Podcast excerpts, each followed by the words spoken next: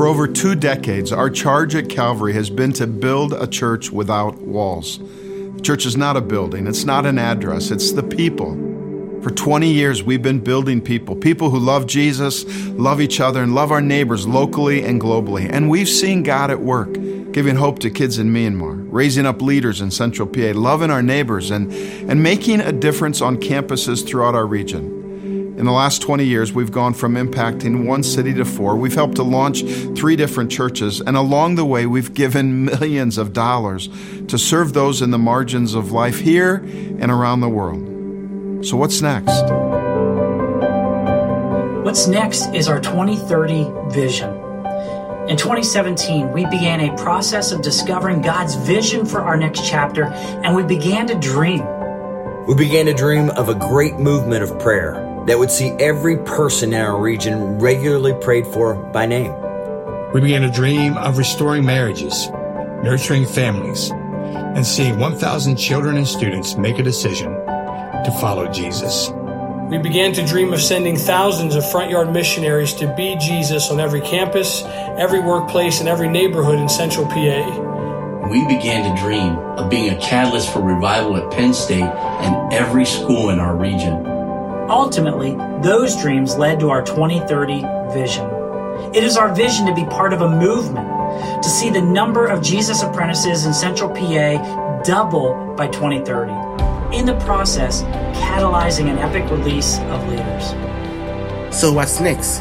What's next is a step of faith into a journey of uncertainty, where nothing will be more important than the gracious hand of God upon us, blessing us so we can bless others.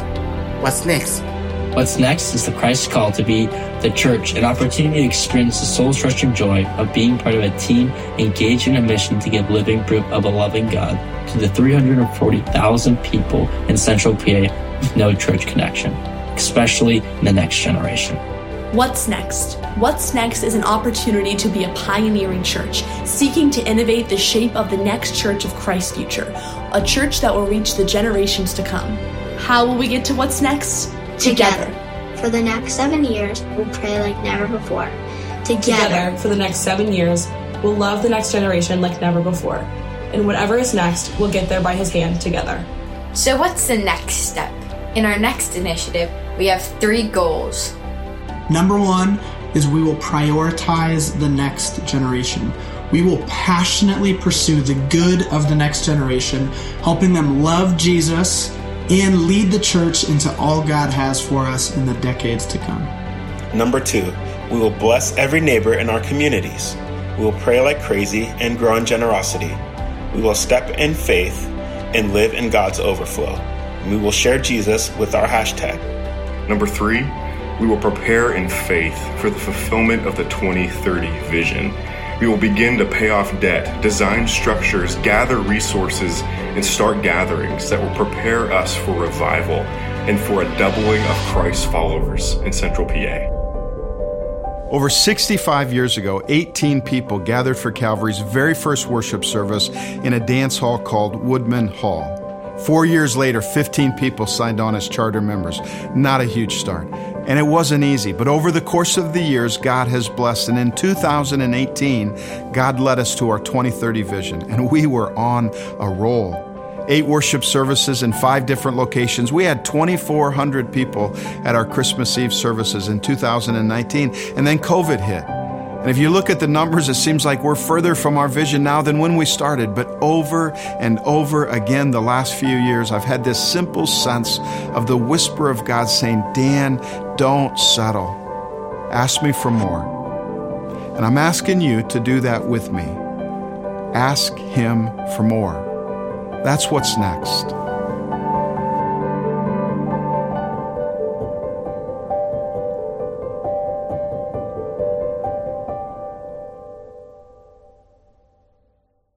So many amazing God stories start with a prayer God, more.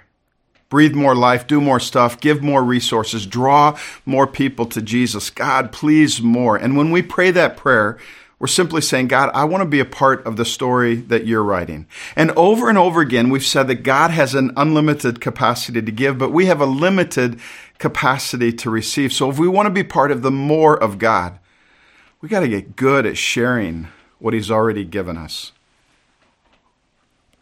In fact, I want to give you just a, a, little bit of a preview of the ending before we dive in and just say at the end, we're going to come to a point where I'm going to ask you to consider filling out a commitment card. It's just a, a share commitment card that will say, I will share fill in the blank with someone, fill in the blank. Whatever it is, share time, share money, share help, share Jesus with who. So in these next few moments, if God brings a person to mind and something that you should share, hang on to that. You know, since the military coup in Myanmar, uh, a million plus Burmese have become refugees. Christians from the Chin state have been especially impacted. Many of our Burmese friends in Myanmar, they're, they're, from the Chin state. They have family there. The military has decimated this region, bombed churches, forced tens of thousands of people to flee across the border into India. Now, India, you may know this, they're normally closed to refugees, especially Myanmar, but in Mizoram, which is the Indian state bordering the Chin state, the locals have in essence gone against the nation to welcome almost 50,000 Burmese refugees. And you might ask, why have they done this? Well, like the Chin state, Mizoram is mostly Christian, 95% Christian, and they're also incredibly generous. They are the poorest of the poor. But in 1910, Mizoram families began a practice called Buhfai Tham. Literally means a handful of rice. So each family would set aside a handful of rice every time they cooked a meal. And they, they would then bring their handfuls to church each week. And the church would sell the rice for income. In 1910, the Buhfai Tham rose, raised about a buck fifty. Today, Buhfai Tham has raised millions and millions of dollars, supporting thousands of missionaries locally and globally, and providing a refuge providing a refuge for the families of our friends in Myanmar. The Mizorams have this saying. They say, if we have something to eat, we have something to share. They're living in the overflow. In 1987, the largest single day stock market crash since 1929 took place. And that day, Richard Stearns and his wife Renee, they, they lost more than a third of their money. Retirement funds, kids' college funds, emergency, their life savings. And he was horrified. He, he became obsessed with getting it back. Spreadsheets, sell orders, buy orders, phone calls, work till late at night, every night. He writes in his book, A Hole in Our Gospel, says, I was consumed with anguish over our lost money, and it showed.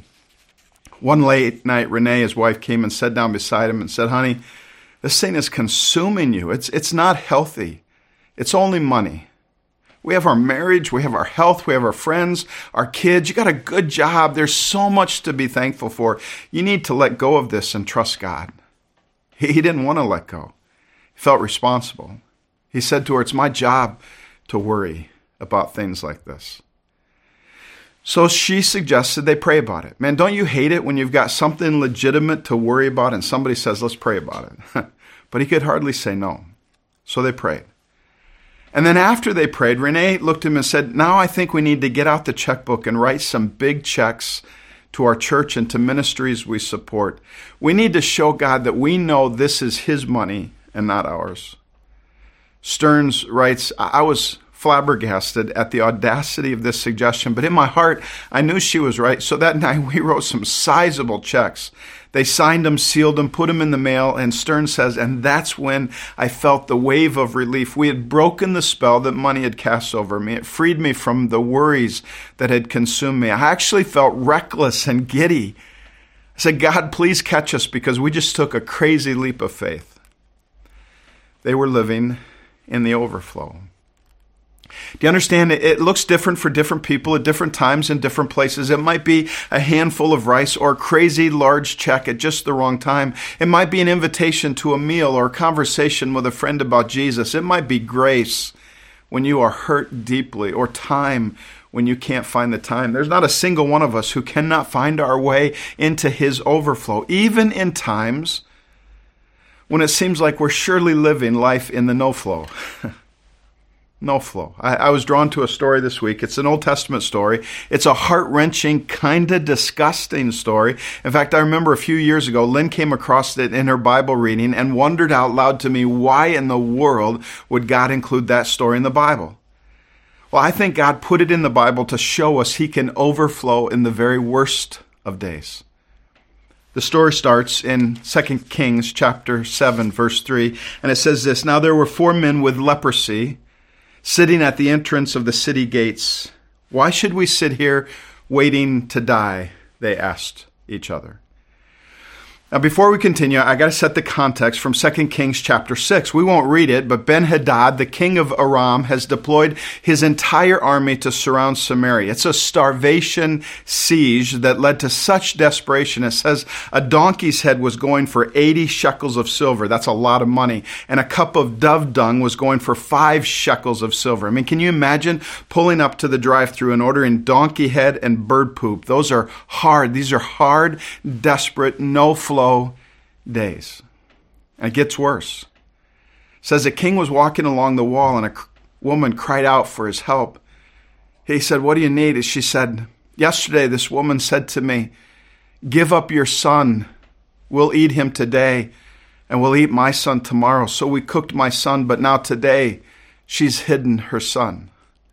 And that, that's disgusting it, it, assaults our sensibilities and it makes us feel a little bit sick to our stomach. In fact, some of you are thinking that can't be in the Bible. You're, you're making that up. The only reason I'm giving you the graphic details is so that we know that the people in the city, they had absolutely no hope. It was donkey's head, dove dung, cannibalism, or death. And I know sometimes we find this hard to believe, but sometimes in our neighborhoods, the hopeless are hidden. But what if we have neighbors who are just as desperate in different ways as that city? Maybe they're not under siege, but they're living behind walls or filled with anxiety and depression. Maybe they're not they're not eating donkey heads or dove dung, but they're staring at divorce papers or or mountains of debt. Maybe they're not cooking their kids, but there's abuse, there's neglect. Sometimes we don't realize how good God's overflow is because we don't realize how desperate we are. When the king heard this, it says he tore his clothes. It was his way of saying, I'm, I'm helpless and hopeless, nothing I can do. In fact, he told the women, if God doesn't help you, where can I find help? And so the king actually sent his men to call God's prophet Elisha, but God's prophet heard they were coming and he locked himself in his room. He doesn't want to have anything to do with this. See, it was a, it was a very bad day, unless you're a leper outside the walls. If you're a leper outside the walls, it's way worse than very bad. It's way less than hopeless. Remember verse 3? Now there were four men with leprosy sitting at the entrance of the city gates. Why should we sit here waiting to die? They asked each other. So let me just give you a little bit of leprosy context. leprology 101. A leper in those days, and in the days of Christ, a leper was considered untouchable. Open sores would, would form on their skin, perhaps first on the face and then the arm, eventually swelling and, and ulcerating, and the sores created this very foul smelling odor, and, and they were very contagious. The, the vocal cords would also be affected. The voice would become hoarse and raspy, really hard to understand. And in time, the face became unrecognizable. Leprosy led to a loss of feeling, so often the extremities, fingers and toes and ears and nose would get infected and even lost.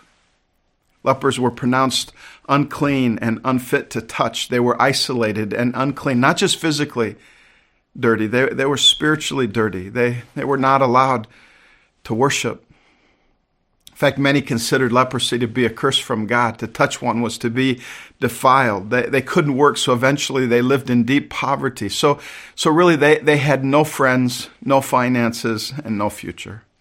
There's no flow. There's no overflow, loss of everything. They're, they're just trying to survive. They're helpless, hopeless, and homeless, and they're sitting outside the walls. And I, I love this story because there was nobody in those days who was so much less than ordinary than a leper. And there's nobody whose days were viewed as so much less than valuable. And yet, this story is a great reminder that nobody is beyond the touch of God's love. No life is beyond redemption. The, the overflow of grace and love and joy and even stuff that comes from the hand of God is available for all of us. And the reality is, if we think about it, if we're honest about it, we've all got at least a little bit of spiritual, emotional, relational leprosy that we're dealing with, right? In fact, let me put it this way while many of us are striving to be kings in control of our own little kingdom, sometimes it's better to admit that, man, we're just lepers outside the walls.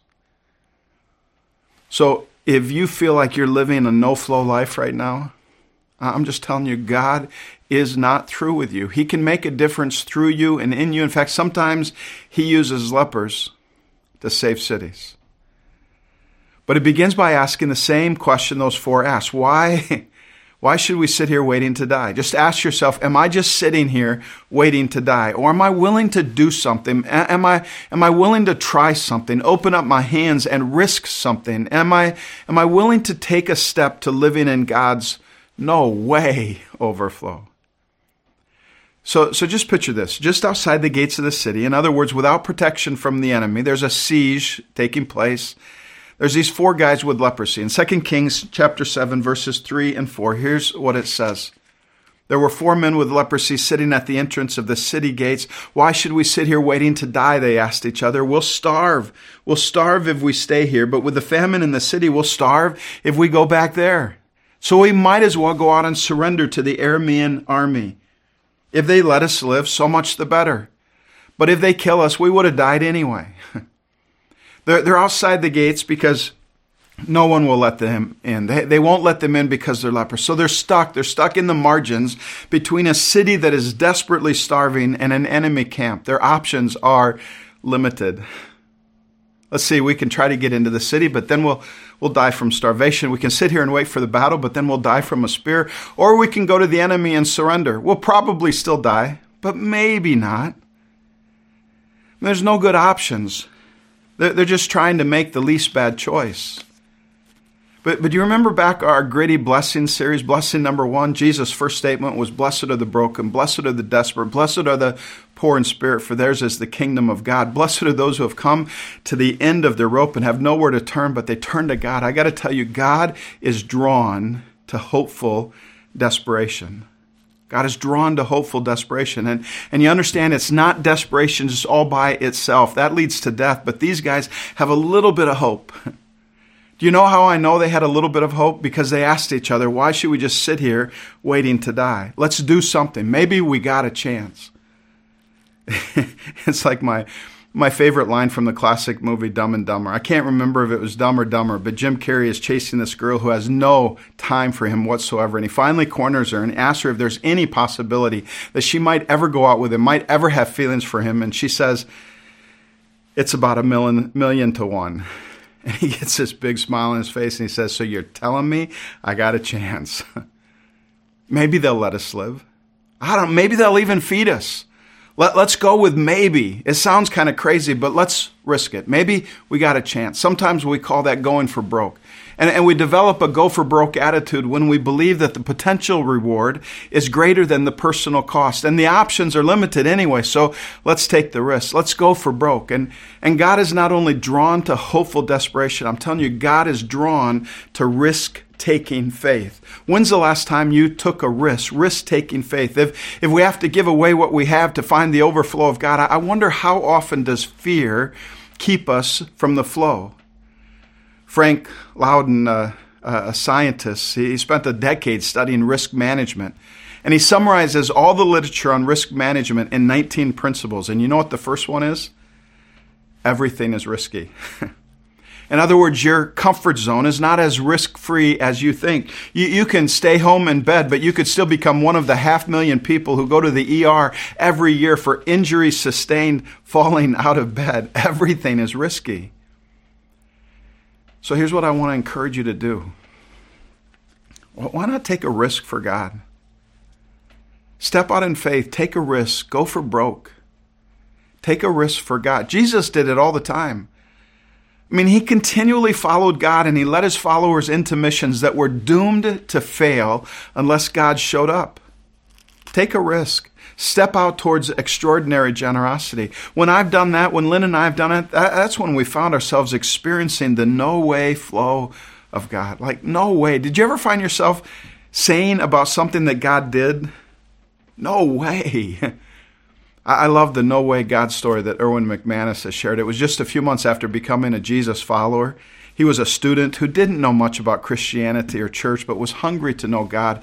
And so he was going to every campus ministry meeting he could find. And that's where he met Beth.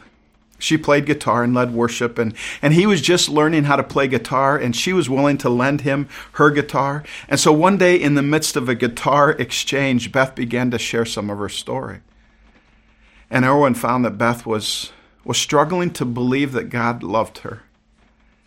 In fact, before she'd become a, a, Jesus follower, she was living with a guy, and and the week before they were talking, and, and and this guy called her back up, and she was telling Erwin that she decided to move back in with him. And I'm sure the issues were complex heart issues, but at least part of the reason she said she accepted his invitation was because she just couldn't feel God anymore. She didn't believe that he really loved her. Erwin didn't know a lot, but he knew that that was wrong. He knew that God loved her, and he told her, you know what, if there's anything God could do to prove his love for you, he would do it. Erwin was a young Christian. He hadn't gotten churchified. He hadn't been taught yet that we need to protect God's reputation by not raising people's expectations. if God loves me, Beth said, I want him to make it snow. This is California. I mean, can you imagine that moment? Or Erwin said she could have asked for a date with a football captain or a test grade change from an F to an A. I might have been able to help God with a request like that. This was totally out of my hands. But all of a sudden, he heard someone saying, God is going to make it snow for you within 24 hours. He could not imagine someone saying those words, so he almost died when he recognized it was his voice. And so he did the only thing that he could do. He went back to his dorm room and he started praying. He got down on his face before God and earnestly, desperately asked God for more. Hoping that God wasn't wringing his heavenly hands, yelling down, Erwin, what in the world were you thinking? You want me to do what? He prayed long and hard throughout the day, and somewhere in the midst of it, he fell asleep. And a few hours after he fell asleep, his roommate woke him up Hey, Mark said, have you looked outside? Erwin didn't know if Mark was there to rub it in or tell him to get back to prayer. But without saying a word, Erwin walked over to the window. He, he, writes in his book I remember taking a deep breath before I pulled open the shades. I don't know what I expected to see, but I saw snow everywhere. I will never forget, he said, the feeling that I had running across the snow and then finding this woman playing in the gift that God had sent just for her. Do you have any idea how much God loves No Way God stories? Do you have any idea how much God loves to come through for us when we take a risk? So let's finish the No Way God story of these four lepers. In 2 Kings chapter 7, verses 5 through 8, here's what it says. So at twilight, they, the, the four, they set out for the camp of the Arameans. But when they came to the edge of the camp, nobody was there. For the Lord had caused the Aramean army to hear the clatter of speeding chariots and the galloping of horses and the sounds of a great army approaching. the king of Israel has hired the Hittites and Egyptians to attack us, they cried out to one another. So they panicked and they ran into the night, abandoning their tents, their horses, donkeys, and everything else as they fled for their lives. And when the lepers arrived, at the edge of the camp. They went into one tent after another, eating and drinking wine, and, and they carried off the silver and gold and clothing, and, and they hid it. Now don't miss this. Who, who defeated the enemy? Those four guys? No. The king? No. This was an act of God, not a natural disaster. It was an overflow blessing, a supernatural blessing. I mean, imagine this. They, they get inside the enemy camp and they walk into this buffet of riches, overflowing food, like an orphan from Myanmar walking into Trader Joe's with somebody else's credit card. And they're jumping up and down, running from tent to tent, stuffing their faces with food and guzzling Aramean wine, trying on clothes, pointing at each other and laughing. They can't believe it. They start digging holes to stash the gold and silver. They've gone from starving leper outside the walls with no hope to king of the stuff pile. They're gar- grabbing all they can with all they got. But before I make that capacity point, I got to just tell you this is good news. God overflows good stuff for lepers. I mean, they didn't earn it, they didn't deserve it, they just stepped into it. And this is the essence of the gospel. This is good news. It, it shapes the heart of a Jesus follower to have this attitude of abundance rather than a, a scarcity mentality. God overflows good stuff for lepers, and we have an overflow of blessings. So just ask yourself, what's in my overflow? And don't let your minds go immediately to your stuff because there's so much more, so much better. I'm, I'm living in the overflow of God's love. The creator of the universe loves me. Jesus died on the cross for me so that I could be forgiven, adopted into his family. He gives me a million second chances. And not only that, I have Lynn and my kids, my grandkids, extended family, and friends that I, I love hanging out with. I get to laugh and cry and dance, but only when it embarrasses my kids. I get to worship and be stretched and grow, and, and there's more. I, I have the very Spirit of God within me and with me. And, and when I stop striving and quiet my heart, God speaks to me. When, when I don't know how to pray, He translates my groans into the language of God. He empowers and He guides me and He encourages me when I'm down. I have gifts and abilities and opportunities that I've been given through no merit of my own, and I get to use them to make a difference in the world. I get to enjoy the fall colors on Mount Nittany and sunsets across the pond at Harvest Fields, and, and as I'm enjoying them, I get to say thank you to the one who made them. It is an extravagantly overflowing abundance of blessings. And I'm not afraid to die because I've been promised that the best is yet to come. As good as all that is, the best is yet to come. I'm going to hang out with Moses and Jesus and friends and family who went before me and who come after me, and we're all in for a great forever. That's my overflow.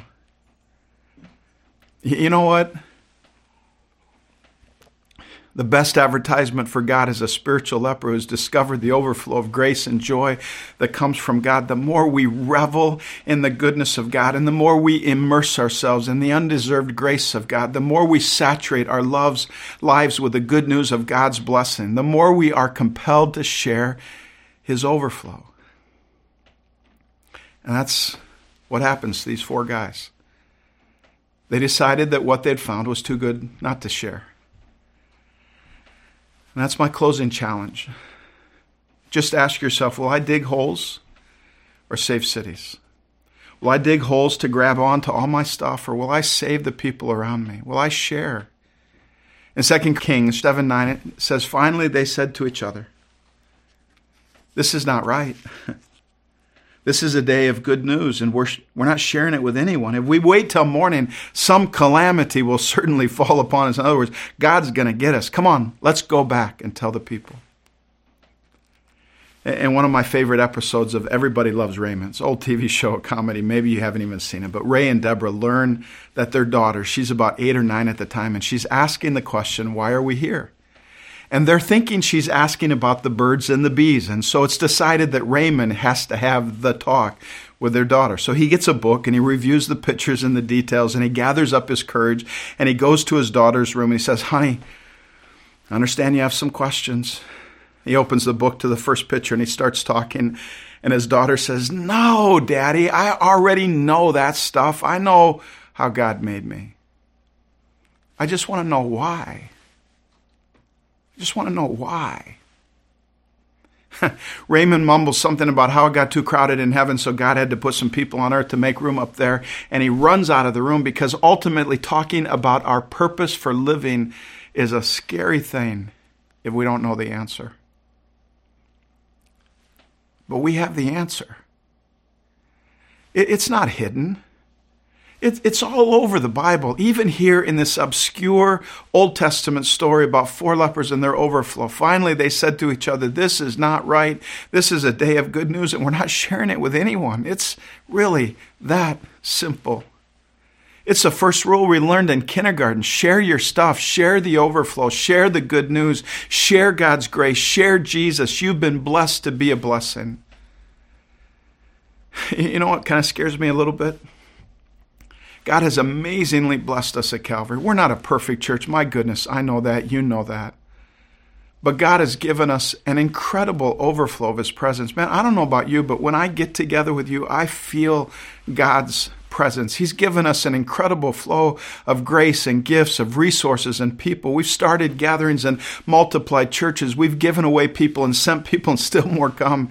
And you're thinking, well, what scares you about that, Dan? What scares me is that I have a growing conviction that God is not impressed by the number of people that we crowd into our facilities on the weekend. In fact, He might not even be counting. Because what I believe brings a smile of God is not how many are coming, but how many are going. How many are going back into their workplaces and their classrooms and their dorms, their neighborhoods with the good news of God's overflowing grace, God's overflowing blessings? Last weekend, we, we talked a, a bit about our first goal it's in this book. Our first goal, aiming towards the 2030 vision, we're going to prioritize the next generation. If you didn't realize it, today we're talking about our second major goal. We want to bless every home, every neighbor, every person in our communities. In Central PA, I, think it is as simple as saying we're going to share the snot out of our overflow. These four lepers had a conversion experience. Their eyes were opened up and, and they said to each other, This is not right. We've We've got good news. We've got an overflow. We got to share it. Listen to me. Life is too short to be greedy. We'll miss the overflow if we don't share. So let's share. Let's share our stuff and let's share community, our, our relationships, our time. Let's share our story. Let, let's share Christ. you, you may feel like all you have to give is a handful of rice. Or, maybe like Stearns, you recently lost everything you saved. Maybe you feel like you're outside the walls. No friends, no finances, no future. You're, you're going through what seems to be a no flow time. I'm telling you, take a risk, go for broke, share what you got, whatever it is. You, you know that I'm committed to our 2030 vision. I talk about it all the time. We want to see the number of Christ followers in Central PA double by 2030. And last weekend we gave you the books and, and we mailed another copy this week. If you didn't get one, get one before you leave your gathering or, or let us know and we'll send you one. It's a guidebook for where we're heading. And Lynn and I uh, are passionately committed to Calvary. We're going to take a risk in what we give for this next initiative. We're, we're going all out for the next generation and for our neighbors and to see the number of Christ followers in Central PA double. And, and yes, I'm asking, I'm going to ask all of us to be engaged, 100% engagement in this next initiative. In a month, on the third weekend of March, we'll collect those financial commitment cards that you've seen in the books and we'll send them out and you'll, you'll get them. But listen, listen, hear my heart on this. If you come to me and you say, Dan, I just, I don't have enough to share with both Calvary and my neighbor. I have to choose one. Listen to me, that's easy. Love your neighbor. Jesus didn't say, Love God with all your heart and love Calvary like you love yourself. He said, Love your neighbor. In fact, before we ever get to a commitment card, a financial commitment card for Calvary this weekend, I'm I'm asking you to fill out a commitment card for somebody else. Someone on your hashtag, someone in your neighborhood, someone at work, in your dorm, in your classroom, on your team. It's real simple. The card you've been given, the card that you'll get, just simply says, I will share with fill in the blank. I will share what fill in the blank with fill in the blank. Share your time, share Jesus, share money, share food, share your car, Share your table. Did I say share Jesus? With who? And I'm asking you to fill that in. And, and then for those of you in a gathering, I'm asking you to bring it to the front of your gathering during the next few songs because we want to collect them and put them up for a few months as a reminder of what this is really all about. Because it's really that simple. You, you, can even go out and do it this coming weekend. It's Wow Sunday. Go share with someone. Go out and bless our neighbors with what God has given us. We'll, come back around to the vision. Even on CWOW Sunday, we'll talk more about the vision. Lynn and I will in the video. But for this week, for this weekend, for now, let's go share. Let's go share. Let me pray. Father God, thank you for your grace. Thank you for sharing such an overflow of blessing with each and every one of us. And God, I pray that you would give us the same heart, the same heart that Jesus has. I pray that we would love our neighbors like we love ourselves. That we wouldn't try to hang on for ourselves because it doesn't make sense if we're loving our neighbor like we love ourselves. We, we want to give. God, help us to share. Help us to share our stuff. Help us to share our time. Help us to share Jesus with the people around us. And it's in Jesus' name we pray. Amen.